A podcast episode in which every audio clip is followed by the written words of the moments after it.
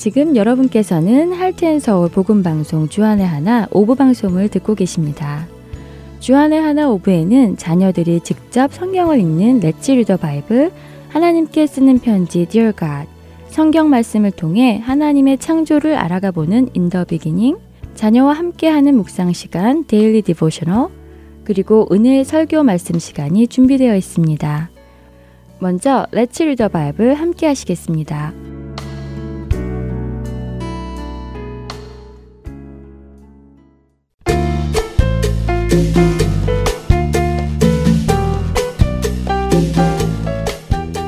애청자 여러분 안녕하세요.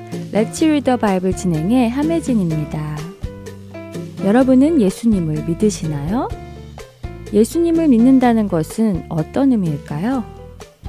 혹시 예수님이 하나님의 아들이심을 믿는다는 것이 믿음일까요? 그것도 맞는 것 같네요. 이것은 어떨까요? 예수님이 나의 죄를 대신해서 십자가에 죽으신 것을 믿습니다. 하는 것이요. 그것도 믿음이겠지요? 그런데 이런 사실을 믿는 것도 믿음이기는 한데요. 믿음은 이런 사실을 아는 것에 머무르지는 않습니다. 믿음은 반드시 내가 믿는 그 사실로 인해 행동의 변화가 와야 합니다. 행동의 변화가 참된 믿음을 증명하지요. 여러분도 잘 아시는 예수님의 수제자 베드로는 예수님과 3년이라는 시간을 보냈습니다. 그는 그 3년 동안 예수님을 옆에서 보고 그분이 기적을 베푸시는 것도 보았지요. 그는 예수님께 부탁하여 물 위를 걸어보기도 했습니다. 비록 잠시 후에 파도를 보고 두려워서 물에 빠지기는 했지만요. 베드로는 예수님을 그리스도시요 하나님의 아들이시라고 고백하기도 했습니다. 그의 믿음의 고백이었지요. 그런데 이처럼 예수님을 하나님의 아들로 믿고 고백한 베드로에게 오늘 마태복음 26장에서 안타까운 일이 생깁니다. 그가 예수님을 모른다고 부인한 것이지요. 그것도 한 번 부인한 것이 아니라 세 번씩이나 말입니다. 예수님은 대제사장들과 장로들이 보낸 사람들에게 붙잡히셔서 대제사장 가야바의 집으로 끌려오십니다. 그곳에서 예수님은 온갖 수모를 받으십니다. 어떤 사람은 예수님의 얼굴에 침을 뱉기도 하고 어떤 사람은 예수님을 주먹으로 때리기도 했고 또 어떤 사람은 손바닥으로 예수님의 뺨을 때리기도 했지요. 그들은 예수님을 향해 조롱했습니다. 그런 그들에게 예수님은 아무런 복수를 하지 않으셨습니다. 혼도 내지 않으셨지요. 지금껏 많은 기적을 보여주신 예수님께서 웬일인지 아무런 반응도 보이지 않으시고 순순히 그 모든 수모를 받으십니다. 바로 그때 한 여종이 나타나 베드로를 향해 너도 저 예수와 함께 다니던 사람이라고 합니다. 베드로는 깜짝 놀라 무슨 말을 하는지 모르겠다며 자신은 예수님을 알지 못한다고 거짓말을 하지요. 베드로는 왜 예수님을 모른다고 했을까요? 그것은 베드로가 자신이 예수님과 함께 붙잡혀 가서 수모를 당하고 해를 당할까봐 겁이 나서였습니다.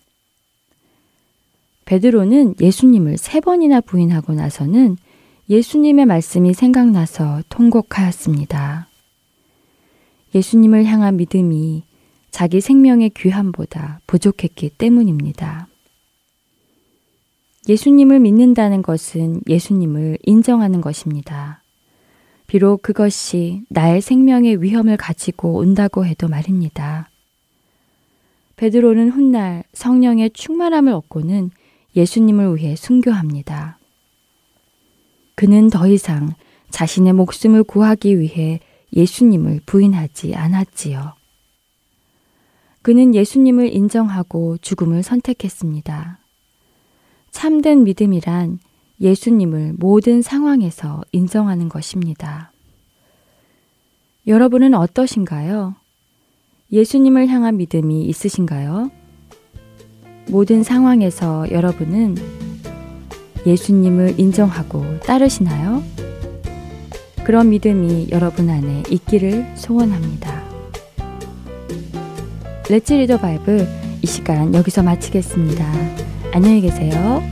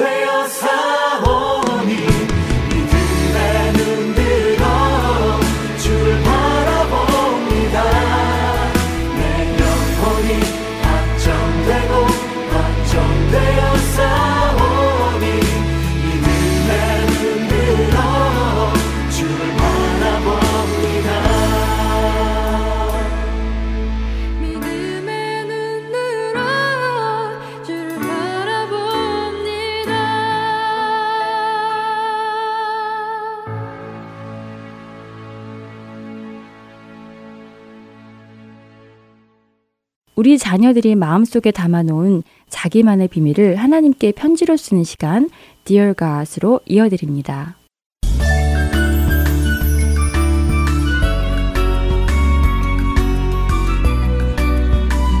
사랑하는 하나님, 하나님 감사합니다. 저는 미국이 정말 좋아요. 미국에 와서 정말 행복해요.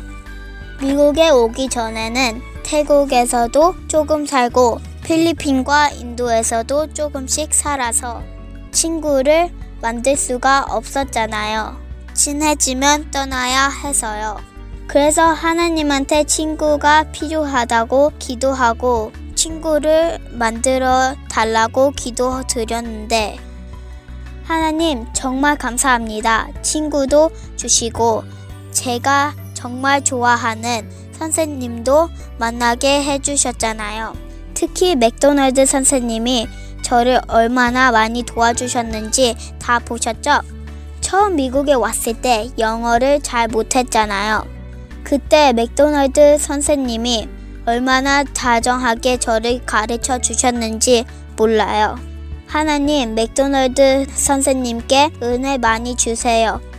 오늘은 예수님을 생각하며 시를 써봤어요. 하나님 들어보실래요? 예수님은 나를 사랑하세요. 예수님은 나를 사랑하세요. 저도 예수님이 정말 좋아요. 예수님은 나의 왕이세요. 예수님은 강하시고요. 예수님은 나의 힘이 되세요. 나는 크리스찬이에요. 나는 예수님을 정말 사랑해요. 언제나 나의 친구가 되어 주신 예수님 감사합니다. 오늘도 자기 전에 이 시로 노래를 부르고 잘 거예요. 하나님 정말 사랑해요.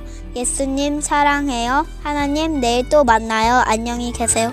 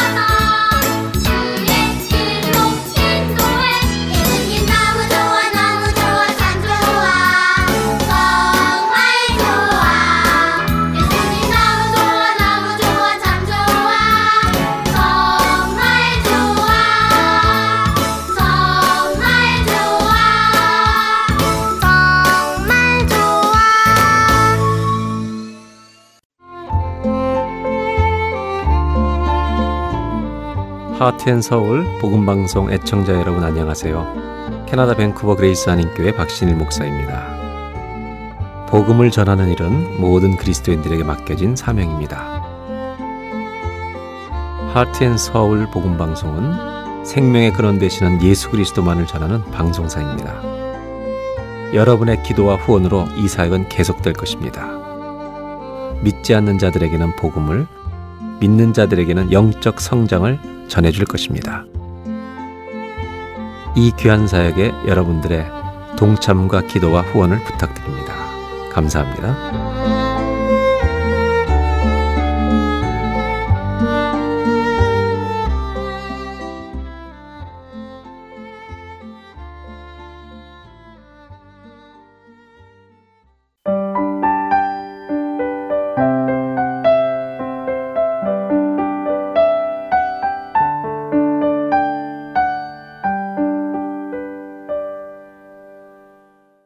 the Beginning 시간입니다.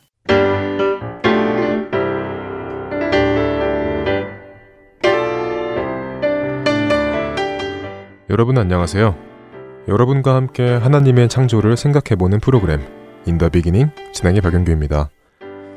지난 시간에 우리는 학자들이 탄소 연대 측정법을 사용하여 화석의 나이를 거꾸로 추측해 올라가지만 그 방법은 가설일 뿐이지 증명된 것은 아니라는 말씀을 드렸습니다.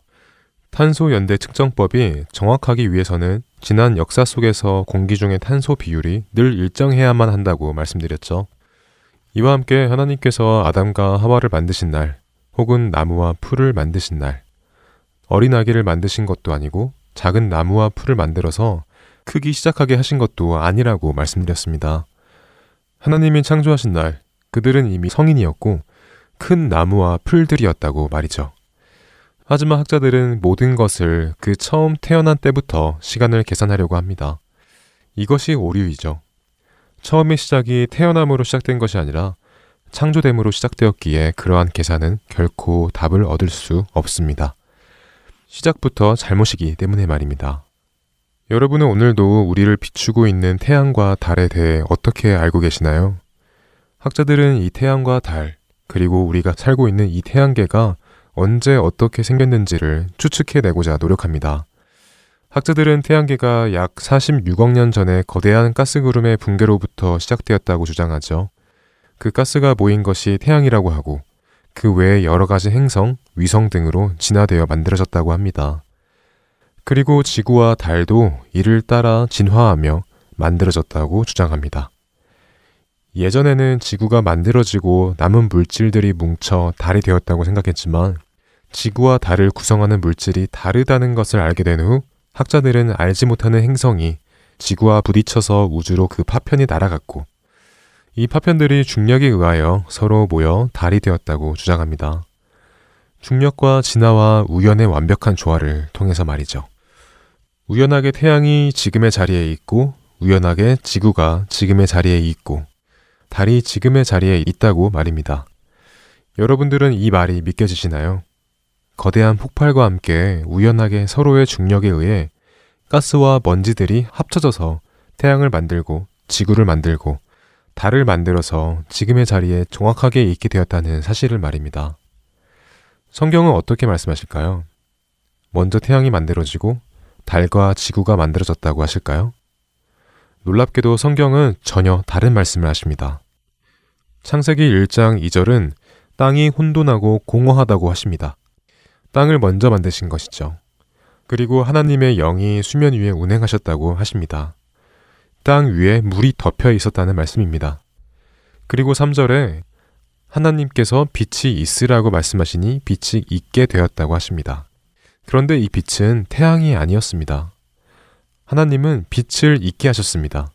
그리고 이 빛이 하나님이 보시기에 좋았다고 하시죠.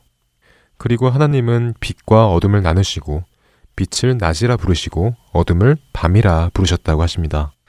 빛과 어둠의 개념이 생겨난 것이고 밤과 낮의 개념이 생겨난 것입니다.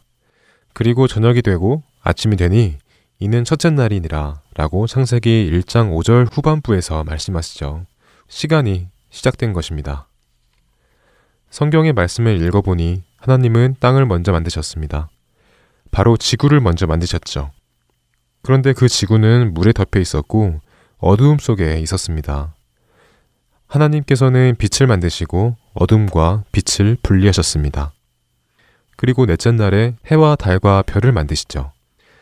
하나님이 이르시되 하늘의 궁창에 광명체들이 있어 낮과 밤을 나뉘게 하고 그것들로 징조와 계절과 날과 해를 이루게 하라. 또 광명체들이 하늘의 궁창에 있어 땅을 비추라 하시니 그대로 되니라. 하나님이 두 큰 광명체를 만드사 큰 광명체로 낮을 주관하게 하시고 작은 광명체로 밤을 주관하게 하시며 또 별들을 만드시고 하나님이 그것들을 하늘의 궁창에 두어 땅을 비추게 하시며 낮과 밤을 주관하게 하시고 빛과 어둠을 나뉘게 하시니 하나님이 보시기에 좋았더라. 창세기 1장 14절에서 18절의 말씀입니다. 하나님은 태양을 만드셔서 낮을 주관하게 하셨고 달을 만드셔서 밤을 주관하게 하셨습니다.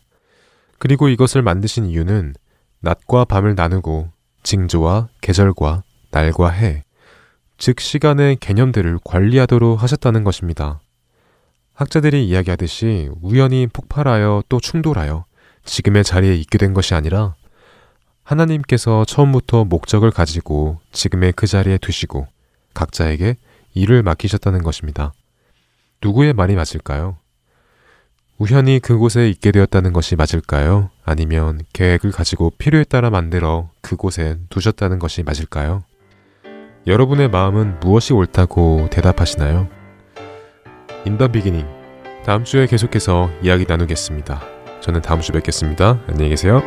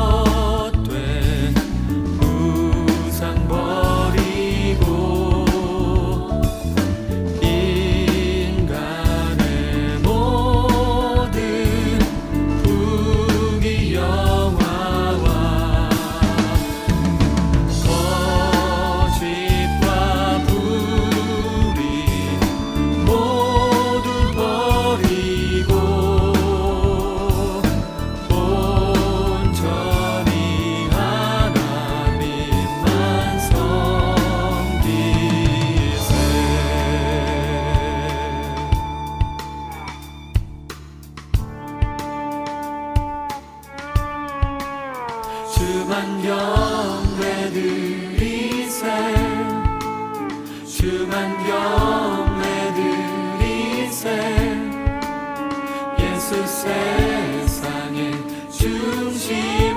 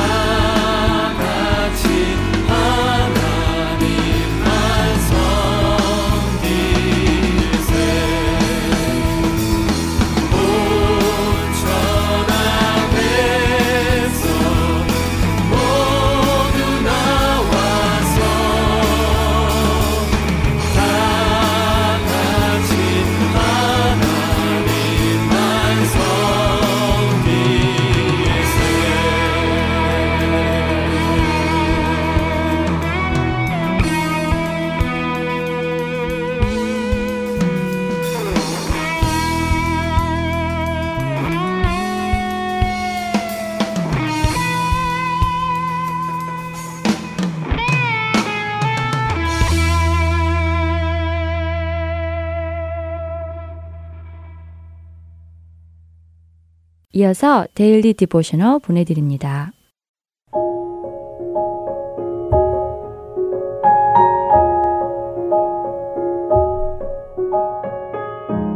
애청자 여러분 안녕하세요. Daily Devotional 진행의 최소영입니다.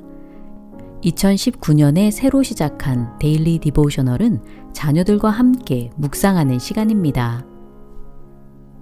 이 Daily Devotional은 6부 kids 방송의 영어로 방송되고 있는데요.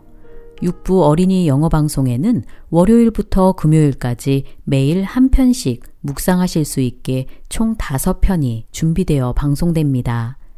부모님을 위한 한국어 방송인 이 시간에는 다섯 편중 한 편만 선정하여 내용을 설명해 드립니다. 오늘 Daily Devotional의 제목은 Who's Afraid of a Pink Jelly Bean 입니다. 어렸을 때 캄캄한 밤이 되면 괜히 무서운 생각이 들고 어디선가 들은 귀신 이야기가 생각나서 겁이 나고 두려웠던 경험들이 다들 한두 번쯤 있으셨을 것입니다. 우리의 어린 자녀들도 마찬가지로 이러한 막연한 두려움을 느끼고 있을 수 있겠지요. 오늘은 에밀리와 사촌들의 이야기를 통해 자녀들이 무엇을 무서워하고 두려워하는지 나누어 보고 하나님이 어떤 분이신지 성경을 통해 가르쳐 주시는 시간 되시길 바랍니다. 에밀리는 사촌들인 트레비스와 드레이크가 놀러 와서 굉장히 기분이 좋습니다. 너무 신이 나서 잠도 자지 않은 채 함께 깔깔거리며 웃고 떠들고 있지요. 거실에서 담요를 깔고 앉아있던 트레비스는 갑자기 쉬 하고 주의를 집중시킵니다. 그때 에밀리의 동생 크리스토퍼가 마치 슈퍼 히어로의 망토처럼 담요를 어깨에 걸친 채 나타나서는 무슨 일인가 하고 궁금해 하지요. 그러자 트레비스는 손전등을 자신의 얼굴에 비추며 뭔가 무서운 얘기를 꺼내듯 이렇게 말합니다. 아주 아주 깜깜한 은하 속에 아주 깜깜한 세상이 있었고 이 깜깜한 세상에는 아주 깜깜한 마을이 있었어. 이 깜깜한 마을에는 아주 깜깜한 집이 하나 있었고 이 깜깜한 집에는 아주 아주 깜깜한 벽장이 있었지. 그리고 이 깜깜한 벽장 속에는 핑크 젤리빈이 있었지. 뭔가 굉장히 무서운 이야기일 줄 알고 잔뜩 긴장하며 듣고 있던 아이들은 마지막에 핑크 젤리빈이라는 말에 다들 웃음을 터뜨렸지요. 트레비스는 손전등에 불을 끄고는 봤지? 하나도 안 무섭잖아 라고 말합니다. 그러자 크리스토퍼는 만약 이 이야기의 결말을 미리 알았더라면 처음부터 무서워하지 않았을 거라고 대답하지요. 에밀리도 이에 동의하며 핑크 젤리빈이라는 결말을 알고 나니 아무렇지도 않지만 모르고 이야기를 듣던 중에는 좀 무서웠다고 말합니다. 그러다가 에밀리는 무언가 생각이 났다는 듯 부엌으로 뛰어가서 매그넷을 하나 들고 와서는 매그넷에 쓰여진 성경 구절을 읽기 시작합니다. 여호와는 나의 빛이요 나의 구원이시니 내가 누구를 두려워하리요 여호와는 내 생명의 능력이시니 내가 누구를 무서워하리요 시편 27편 1절 말씀인 이 구절은 평소 에밀리의 엄마가 두려운 마음이 들 때마다 읽으셨던 구절입니다. 이 말씀을 보면 예수님께서 나를 구원해 주시고 나와 항상 함께 계심을 상기시켜 주기에 전혀 두려워할 필요가 없음을 깨닫게 된다고 엄마는 말씀하셨었지요. 에밀리로부터 엄마의 얘기를 들은 아이들은 지금 이 상황에 딱 맞는 말씀이라고 생각하며 편안한 마음으로 각자 잠자리에 들기 위해 방에 들어갑니다. 오늘 이 스토리에서 아이들이 핑크 젤리빈이라는 결말을 알고 나니 하나도 무섭지 않았던 것처럼 우리도 우리의 결말을 알면 막연한 두려움과 공포로부터 자유롭게 될 것입니다. 우리의 결말은 바로 우리의 아버지 하나님과 영원히 함께 거하는 것이지요. 앞에서 읽은 시편 27편 1절 말씀에 나온 대로 하나님은 우리의 빛이시며 구원이십니다. 우리 생명을 붙들고 계신 생명의 능력이시기에 우리는 아무것도 무서워할 필요가 없습니다. 우리의 자녀들에게 하나님이 어떤 분이신지 성경을 통해 가르쳐 주시기 바랍니다. 하나님이 어떤 분이신지 또한 하나님께서 우리에게 약속하신 말씀들이 무엇인지 깨달아 알수록 우리는 두려움이 아니라 담대한 믿음으로 살아갈 것입니다. 우리 자녀들은 막연한 두려움을 자아내는 공포 영화나 판타지, 귀신 이야기를 소재로 한 책 등에 늘 노출되어 있습니다. 이러한 것들이 우리 자녀들의 심령을 붙잡지 않도록 기도하며 자녀들의 마음이 늘 말씀에 매여 있도록 도와주시기 바랍니다. 담대한 믿음으로 우리의 결말을 소망하며 살아가는 우리와 우리의 자녀 되길 기도합니다. 데일리 디보셔널 마칩니다. 안녕히 계세요.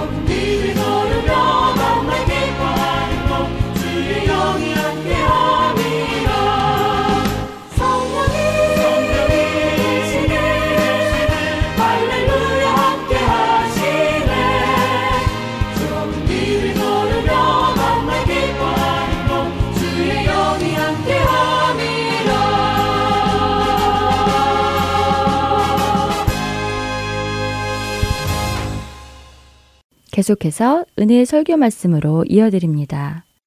오늘은 고 오카는 목사님께서 2001년 7월 8일에 설교하신 창세기 35장 1절에서 5절의 본문으로 환난 날에 응답하시는 하나님이라는 제목의 말씀을 전해 주십니다. 은혜의 시간 되시기 바랍니다.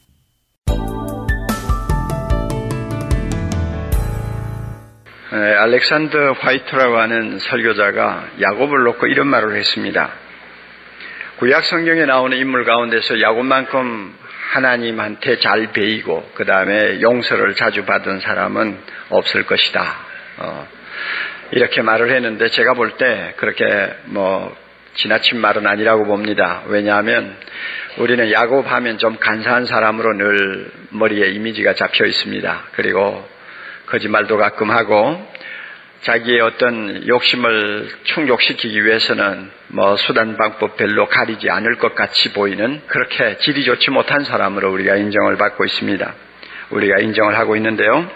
그럼에도 불구하고 더 놀라운 것은 하나님께서는 그를 모태에서부터 사랑하셨고 이 세상에 태어나서부터 나서 135년이 넘도록 그를 한순간도 놓지 않고 동행하시며 그의 모든 길을 인도하시고 축복해 주셨다는 것입니다.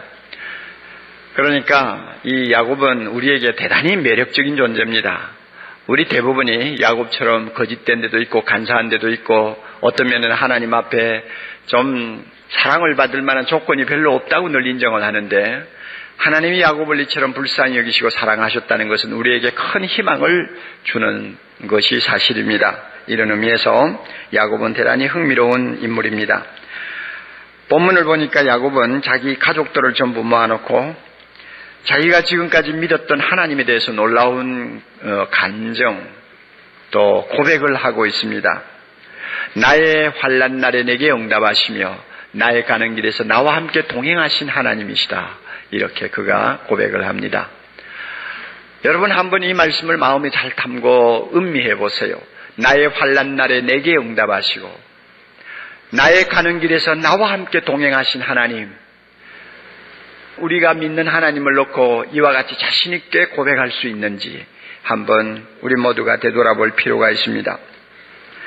환란이라고 하는 것을 우리가 사전으로 찾아보면 우리가 평소에 알고 있던 어, 의미하고 조금 다르다는 것을 발견합니다.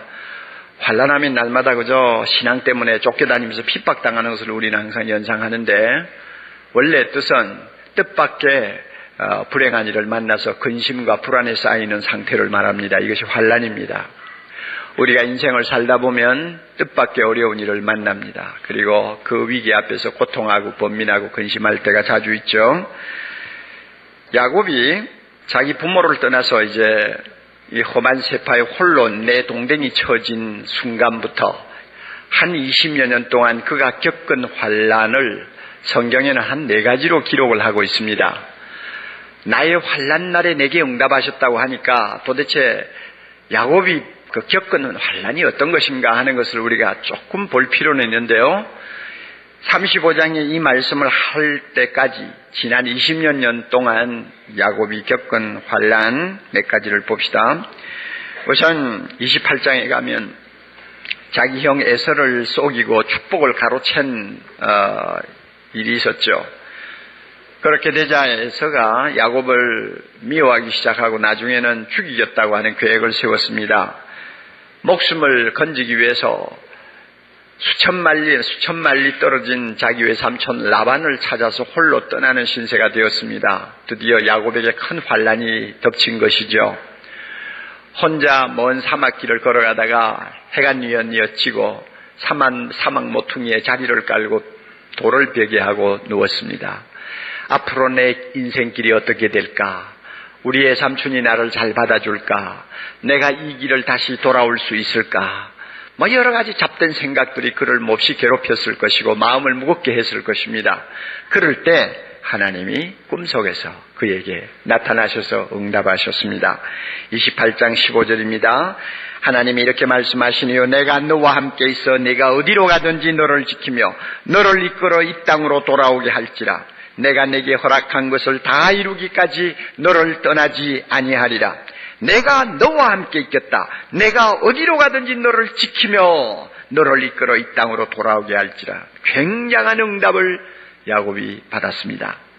31장으로 넘어가면 20년 처가살이를 열심히 한 덕에 야곱은 이제 처자도 많이 거느리고 또 재산도 꽤 모았습니다. 자수성가한 성공한 사람이 된 거예요. 이렇게 성공을 하게 되니까 처가댁에 있는 사람들이 전부 야곱을 질시하기 시작했습니다. 그래서 언사가 편치 못해요. 서로의 관계가 점점 불편해집니다.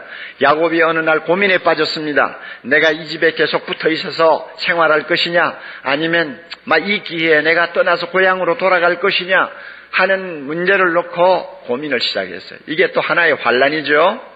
선택의 기로에 섰습니다. 번민을 하고 있었습니다. 이럴 때 하나님이 그에게 나타나셔서 이렇게 말씀합니다.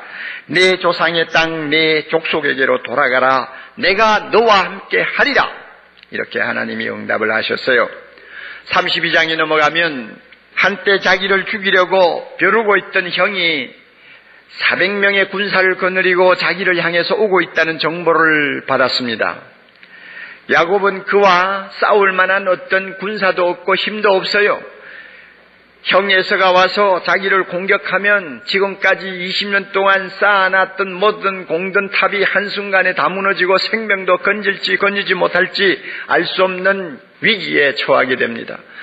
마, 야곱이 번민하고 근심하기 시작했습니다. 밥맛도 없어요. 잠도 안 자요. 그래서 가족들 다 떼놓고 자기 혼자 컴컴한 강 언덕에 지금 앉아서 고민하고 있는데 하나님이 천사를 보냈는데 사람의 모습으로 보냈습니다. 그 천사가 와서 야곱하고 실험을 시작했어요. 밤새도록 엎치락뒤치락 실험하는데 얼마나 야곱이 힘이 세고 또 얼마나 깡다리 있는지 천사가 이기지를 못했어요. 그래가 천사가 나중에 야곱의 환도뼈를 쳤습니다. 장애인을 만들어서요. 형에서가 자기를 지금 치려고 오고 있는데 이제는 싸울 수도 없고 도망갈 수도 없는 불구자가 되어버린 것입니다. 그때 하나님께서 야곱에게 물으세요. 내 이름이 뭐냐? 예, 야곱입니다. 야곱이란 이름 안 좋아. 이름 고쳐. 내가 이스라엘이라고 고쳐주마. 이스라엘. 그 뜻이 뭡니까? 하나님과 싸워서 이겼다는 뜻 아닙니까? 거기에 하나님의 응답이 있었어요. 너 지금 몸이 비록 불구가 되었지만 한 가지 알아라. 하나님과 겨루어서 이긴 사람이 에서를 왜 두려워하냐? 에서 두려워할 거 하나도 없다. 걱정하지 말라 하는 하나님의 메시지가 그 새로 지어준 이름 안에 들어 있었어요. 35장으로 넘어가면 야곱에게는 이쁜 딸이 있었어요. 세겜성에 관광을 들어갔다가 세겜성의 추장 아들이 그를 보고는 그만 홀렸어요. 강제로 끌어들여서 성추행을 하고는 나하고 결혼하자고 그 추장 아들이 매달렸습니다. 이 소식을 들은 야곱의 아들들이 화가 났어요. 나중에는 그 성 사람들을 속이고 칼을 들고 성에 들어가서 그 성에 있는 남자들 다 죽여버렸습니다. 야곱의 가정에 무서운 시험이 불어닥친 것입니다. 세겜성하고 동맹을 맺은 주변의 부락들이 그 소식을 듣고 동맹을 해서 야곱의 집을 공격하면 그거는 뭐 쑥밭이 돼버리고 멸종을 할 위기에 처한 것입니다. 얼마나 가장으로서 야곱이 참 진퇴양난의 고통을 겪었겠습니까? 이때 하나님이 나타나셔서 35장 1절에 말씀하시죠. 뭐라고 합니까? 일어나서 베델로 가라. 일어나서 베델로 가라. 하나님이 응답을 하셨습니다. 이상과 같이 야곱은 불확실한 미래를 앞에 놓고 또 선택의 기로에 섰을 때 생명의 위협을 당할 때 가정에 큰 시험의 바람이 불어왔을 때 하나님이 자기를 찾아오셔서 응답해 주시는 경험을 여러 번 했습니다. 그러기 때문에 나의 하나님 여호와는 누구냐? 나의 환란 날에 내게 응답하시는 하나님이시다. 나의 하나님이 누구시냐? 나의 가는 길에 나와 함께 동행하시는 하나님이시다. 그는 자식들을 앞에 앉혀놓고 자신있게 고백할 수가 있었습니다. 자, 이제 우리 모두에게 남은 중요한 질문이 있습니다. 야곱의 하나님이 과연 우리 하나님이신가? 야곱을 환란에서 응답하시고 도우셨다면 그 하나님이 나도 도와주시느냐 하는 질문입니다. 우리는 크고 작은 환란을 다 당하고 있습니다. 작은 환란, 큰 환란 당할 때마다 우리는 한동안 고통하고 번민하고 근심에 휩쓸려서 허덕입니다. 경우에 따라서는 오랜 기간 동안 환란의 바람이 우리 집에서 떠나지 아니할 때가 있습니다. 그런데 정말로 야곱에게 응답하신 하나님이 나에게도 응답하시는가 하는 데 대한 질문을 우리는 진지하게 심각하게 던져야 됩니다. 하나님이 야곱에게 응답하실 때는 항상 꿈으로 나타나셔서 말씀하셨어요. 아니면 환상 중에 야곱을 만나셨습니다. 어떤 때는 천사를 보내서 사람 모습으로 모습으로 야곱을 만나 가지고 대답을 해 주셨어요. 그러나 우리에게는 이런 일이 절대 일어나지 않습니다. 그러므로 응답하시는 하나님을 경험하는 면에서는 우리보다 야곱이 훨씬 더 유리한 입장에 있습니다. 나도 그런 식으로 하나님이 도와주신다면 얼마든지 하나님 응답하신다고 말하겠다. 우리 저나 여러분이나 똑같이 대답할 거예요. 그러나 지금은 그런 식으로 하나님이 우리를 돕지 않으십니다. 그럼에도 불구하고 과연 야곱의 하나님이 나의 하나님이 되시느냐? 야곱을 도우시고 응답하신 하나님이 나를 도우시느냐? 이 질문 앞에 우리가 어떻게 대답을 해야 합니까? 성경을 우리가 날마다 손에 들고 읽으면서 한 가지 꼭 기억해야 될 중요한 어, 원칙이 하나 있습니다. 동일시라는 원칙입니다. 성경 내용은 하나님이 나에게 주신 말씀이 아니에요. 1차적으로. 그 성경을 기록할 때 그 말씀의 대상이 따로 있어요. 야곱 있고 아브라함 있고 뭐 이삭이 있고 다 따로 있어요. 그리고 그 성경에 기록된 모든 내용은 그 당시에 하나님의 계시의 말씀을 들어야 했던 사람에게 꼭 필요한 말씀들을 주신 것입니다. 그러므로 우리를 위해서 직접 주신 말씀은 하나도 없다고 해도 가언이 아니에요. 다른 말로 말하면 전부 다 남의 소리지 내 소리가 아니에요. 그렇잖아요. 그런 말씀을 지금 내가 손에 들고 있습니다. 그러면 이 말씀을 내가 어떤 자세로 읽을 것이냐? 놀라운 법칙이 하나 있습니다. 이 말씀을 기록하신 분이 누구죠? 성령 하나님. 이 말씀을 하나님으로부터 처음 들을 때 그들의 귀를 열어주시고 말씀을 듣게 하시고 환상을 보게 하시고 꿈을 보게 하신 분이 누굽니까? 성령 하나님. 그 성령 하나님이 오늘 이 성경 말씀을 펴고 있는 우리의 마음을 지배하고 계십니다. 믿습니까? 감동하고 계십니다. 믿습니까? 또 깨닫게 합니다. 바로 이게 중요한 거예요. 성령은 세월과 관계없이 시대와 관계없이 상황과 관계없이 하나님의 말씀이 영원히 진리가 되도록 그 말씀을 진리되도록 이어주는 능력을 갖고 계십니다. 감동을 갖고 계십니다. 그분 때문에 우리는 성경을 볼 때 이것이 나에게 직접 준 말씀이 아니고 남의 이야기지만 아, 이 말씀을 통해 하나님께서는 나에게 주시는 말씀이 말씀을 분명히 갖고 계신다는 확신을 갖는 것입니다. 이게 동일시입니다. 그래서 야곱의 자리에 나를 갖다 세우는 것입니다. 야곱에게 주신 말씀이 나에게 주신 말씀으로 받는 것입니다. 그렇다고 성경에 있는 모든 인물이 나와 다 동일시 되는 거 아닙니다. 성경에 있는 모든 말씀이 항상 나를 위한 말씀이 되는 거 아닙니다. 경우에 따라서 성령이 우리에게 동일시할 수 있는 은혜와 깨달음을 주실 때가 있어요. 야, 오늘 보니까 야곱은 다른 사람이 아니고 나 자신이구나. 야곱의 처지하고 내하고 똑같아. 전에는 내가 이 성경 여러 번 읽어도 그렇게 안 느꼈는데 오늘 보니까 이 말씀은 바로 내 자신을 그대로 보여주는 초상화야. 자, 이렇게 이상하게 그 말씀이 자기 말씀으로 받아들여집니다. 그러면은 그 속에 기록된 말씀이 전부 나를 위해서 주시는 하나님의 응답으로 받아들여지게 됩니다. 이런 은혜를 성령이 자주자주 우리에게 주십니다. 이런 성령의 은혜를 우리가 믿으면 야곱이 고백한 그 하나님이 바로 나의 하나님이 될 수 있다는 것을 우리는 조금도 의심하지 않을 수 있습니다. 야곱보다도 우리는 훨씬 더 더 좋은 조건을 갖고 있습니다. 왜 그런지 아십니까? 야곱은요, 예수님이 오시기 수천 년 전의 인물이에요. 그의 후손을 통해서 하나님의 아들이 세상에 오실 것이라는 것을 약간 알기는 알았겠지만은 우리처럼 예수 그리스도라는 이름을 가진 하나님의 아들이 세상에 오셔서 직접 우리에게 가르치시고 직접 우리에게 그 행사와 이적을 보여주시고 나중에는 십자가에 죽으시고 부활하시고 그 영광을 드러내신 모든 사건을 우리처럼 보지 못했어요. 야곱은 보지 못했어요. 그래서 주님이 제자들에게 말씀하셨잖아요. 구약에 있는 많은 선지자들이 듣는 것을 듣기를 원했지만 듣지를 못했다. 그러므로 너희 귀는 복이 있고 너희 눈은 복이 있다고 그랬죠.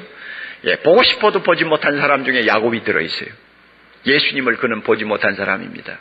그럼에도 불구하고 하나님은 그를 끔찍이 사랑하셔서 환란 당할 때마다 응답하셨습니다.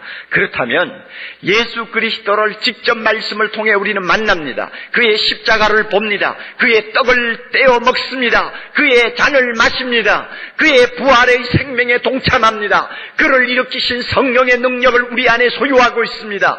그를 통해서 하나님의 나라의 영광을 우리 모두가 값없이 소유하게 되었습니다. 이런 엄청난 복된 자리에 있는 있는 우리를 하나님께서 환란 당할 때 수수방관하시고 계실까? 야곱도 응답하셨는데 그의 자녀된 우리를 그대로 두실까? 한번 질문해 보세요. 절대 불가능합니다. 야곱에게 그처럼 환란에 응답하신 하나님이라면 우리에게는 얼마나 자상하게 얼마나 치밀하게 응답하시는 하나님 아버지가 되실까 하는 것을 우리는 조금 더 의심할 수가 없는 것입니다. 믿으시기 바랍니다. 하나님의 응답이 어떤 것인가? 응답은 다양합니다. 환란이 다양한 것처럼 응답도 다양합니다. 어떤 경우에는 하나님께서 환란을 이미 막아주실 수도 있고요. 어떤 때는 환란이 조금 왔다가 큰 손해를 끼치지 않고 물러가도록 만들어 주시기도 하고요. 그렇게 참 좋은 응답을 주실 때도 있지만 어떤 때는 욕처럼 말이죠. 환란의 바람이 그냥 집을 쌍그리 날려버리도록 내버려 두시면서 나중에 엉뚱한 응답을 주시는 때도 자주 있어요. 그러므로 하나님의 그 깊은 뜻을 우리가 다 이해를 못합니다. 저는 오늘 좀 더 극단적인 예를 하나 여러분에게 좀 보여드리려고 합니다. 우리 같은 사람에게는 평생 일어나지 않는 일입니다. 그러나 이런 경험을 한 사람이 그 환란 속에서 하나님이 어떻게 응답하셨는가를 고백하는 것을 듣는 것은 우리 모두에게 매우 도움이 되리라고 생각합니다. 볼테르 스틸 크럼리라고 하는 부인이 계십니다. 이 크럼리 부인은 사망의 골짜기를 다닐지라도 하는 책을 냈습니다. 우리나라에도 번역이 되어 있습니다. 나이가 68세로서 OMS 국제선교회에서 일을 하고 계시는 아주 경건한 부인입니다. 자, 그분의 한 생을 한번 들어보세요. 세 자녀를 가지고 있었는데 첫째 자녀는 4살 때 백혈병으로 하나님의 부름을 받았어요. 둘째, 셋째 아들들이 있었는데 18살, 16살 먹었을 때 함께 차를 타고 가다가 교통사고로 천국 갔어요. 하나님이 자녀를 다 데리고 가신 거예요. 그리고 그의 남편은 목사이면서 선교사였는데 33살에 임파선 암 일종인 호치킨 병을 앓다가 세상을 떠났습니다. 한 사람의 가족도 남아있잖아요. 이 크럼니 여사 57세 되던 해 그가 성교를 하던 대만에서 살인범을 만나가지고 성폭행을 당했어요. 자기 자신도 이제는 남아있질 않아요. 그런데 그가 그 끔찍한 자기 경험을 담대한 마음으로 글을 쓰기 시작했습니다. 왜 내가 이렇게 고통스러운 과거를 들춰가면서 솔직하게 이런 이야기를 털어놓는가 그는 책에서 질문하고는 대답을 스스로 이렇게 합니다. 한 가지 평범한 진리, 이 기가 막힌 고통과 환란을 통해서 자신이 깨달은 한 가지 분명한 진리를 전하기 위해서 펜을 들었다고 그랬습니다. 그 진리가 뭐냐? 예수를 믿는 사람이라고 해서 인생의 비극에서 면제되는 것은 아니지만 어떤 환란을 우리가 당한다 할지라도 하나님은 결코 그의 자녀들을 그대로 방치해 두지 아니하시고 반드시 응답하신다고 하는 진리, 이 진리를 내가 전하기 위해서 펜을 들였다 들었다 그랬습니다. 하나님의 응답의 시기는 사람 따라 일찍 올 수도 있고 늦게 올 수도 있지만은 또 그 응답의 여러 가지 어, 응답의 내용은 다양해서 똑같지는 않다 할지라도 자기가 받은 응답처럼 받는 응답도 있을 수 있다는 것을 내가 분명히 고백하기 위해서 글을 쓴다고 했습니다. 자기가 받는 응답은 뭔지 압니까? 죽은 아이들이 살아오게 온 일도 없어요. 죽은 남편이 다시 일어나지도 않았어요. 자기가 나중에 그렇게 성추행 당했는데 그 심적인 어떤 고통을 따로 뭐 어떻게 보상받을 길도 없었어요. 그런데 무슨 하나님이 응답하셨느냐 그 말이에요. 그의 말을 한번 들어보세요. 나는 하나님의 말씀에서 받는 위로의 힘을 체험했습니다. 환란을 당할 때마다 하나님의 말씀이 나에게 주는 놀라운 위로의 힘을 체험했다는 것입니다. 죽어가는 아들을 품에 안고 몸부림치면도 하나님의 말씀은 능력을 갖고 나에게 찾아오셨습니다. 남편이 수만 번 들이마시기 위해 죽을 힘을 다 쓰던 그 밤에도 하나님은 내게 찾아와 말씀해 주셨습니다. 그리고 놀랍게도 그의 말씀이 나의 비통함을 치유해 주시는 것을 볼 수 있었습니다. 환란을 당하고 보니까 평소에 건강할 때 상투적인 성경 말씀으로 늘 들리던 그 말씀 하나하나도 절대로 그것은 거짓이 아니고 진리였습니다. 흑암을 비추는 빛이었습니다. 마른 입술을 적시는 생수였습니다.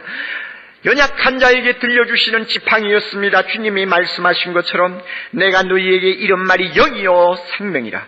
영이요 생명이라. 과연 하나님의 말씀은 환란당한 자에게 영이요 생명인 것을 그는 체험했습니다. 하나님은 환란당한 나에게 말씀으로 응답하셨습니다.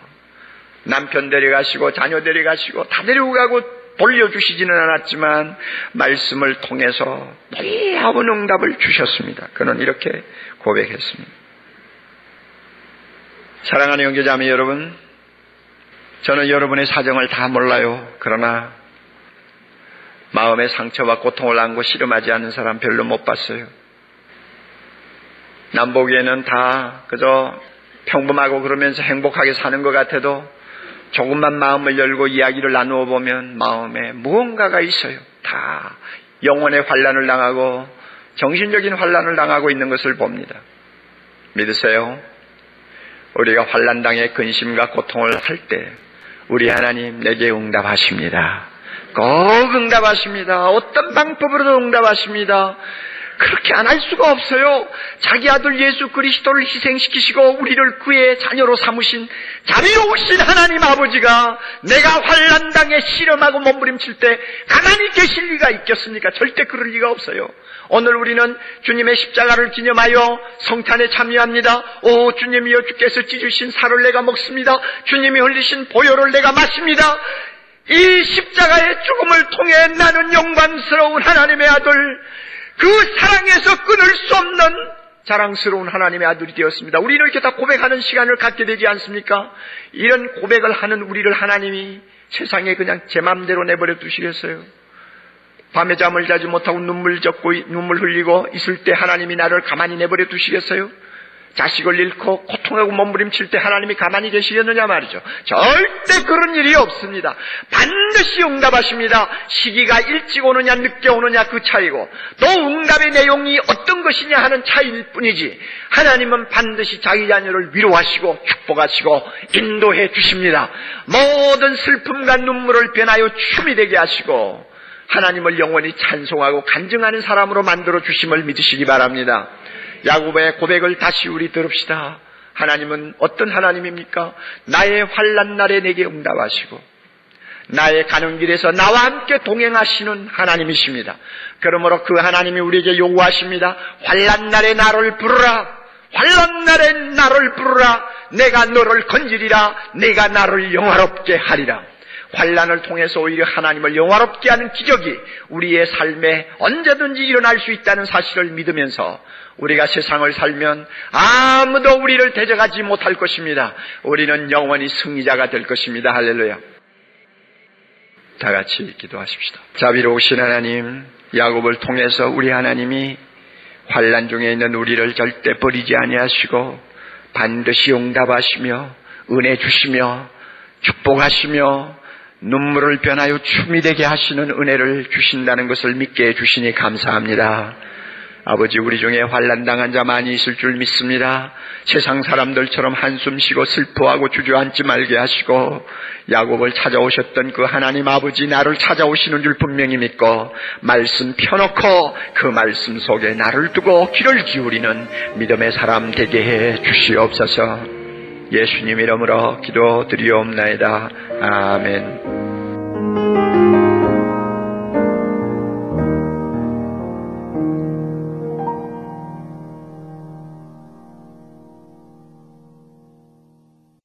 주보여 날 정결케 하고 주 주보혈 날 자유케 하니 주 앞에 나 예배하는 이 시간 나의 모든 것을 주께 드리네. 주의 손 날 위에 지키셨고 주의 발 날 위에 박히셨으니 이제는 내가 사는 것이 아니요.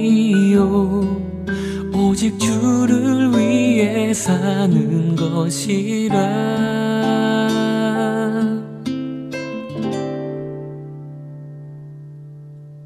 주의 손에 나의 손을 포개고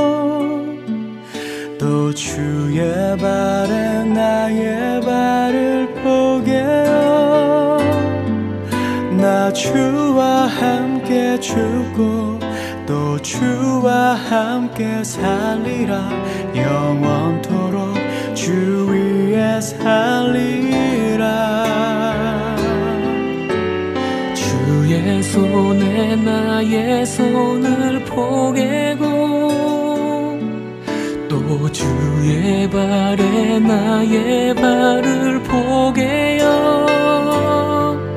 나 주와 함께 죽고 또 주와 함께 살리라. 영원토록 주 위에 살리라. 주 위에 살리라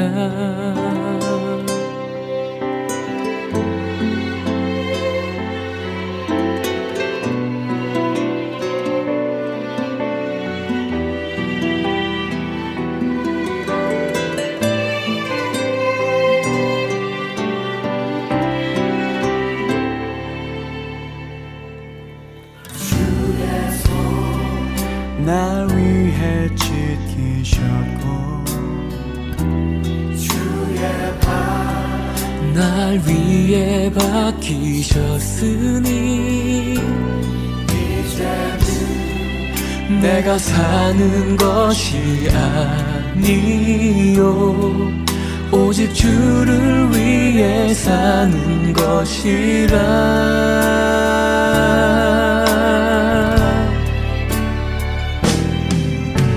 주의 손에 나의 손을 포개고 또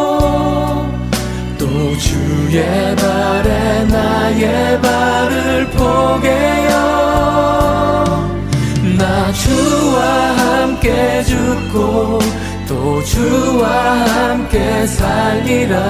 영원토록 주 위에 살리라. 주의 손에 나의 손을 포개고 나의 발을 포개어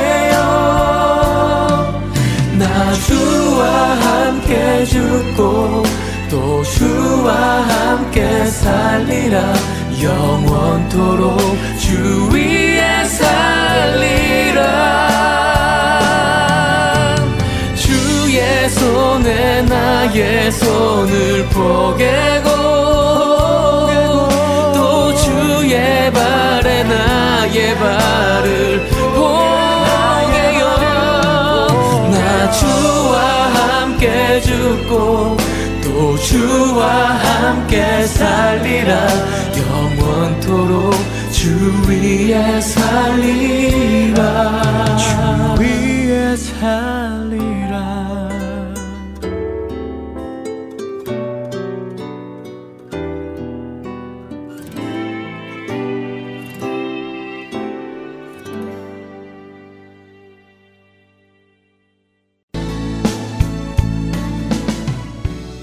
주안의 하나 오부 준비된 모든 순서는 여기까지입니다. 애청해주신 여러분들께 감사드립니다. 다음 시간에 다시 찾아뵙겠습니다. 안녕히 계세요.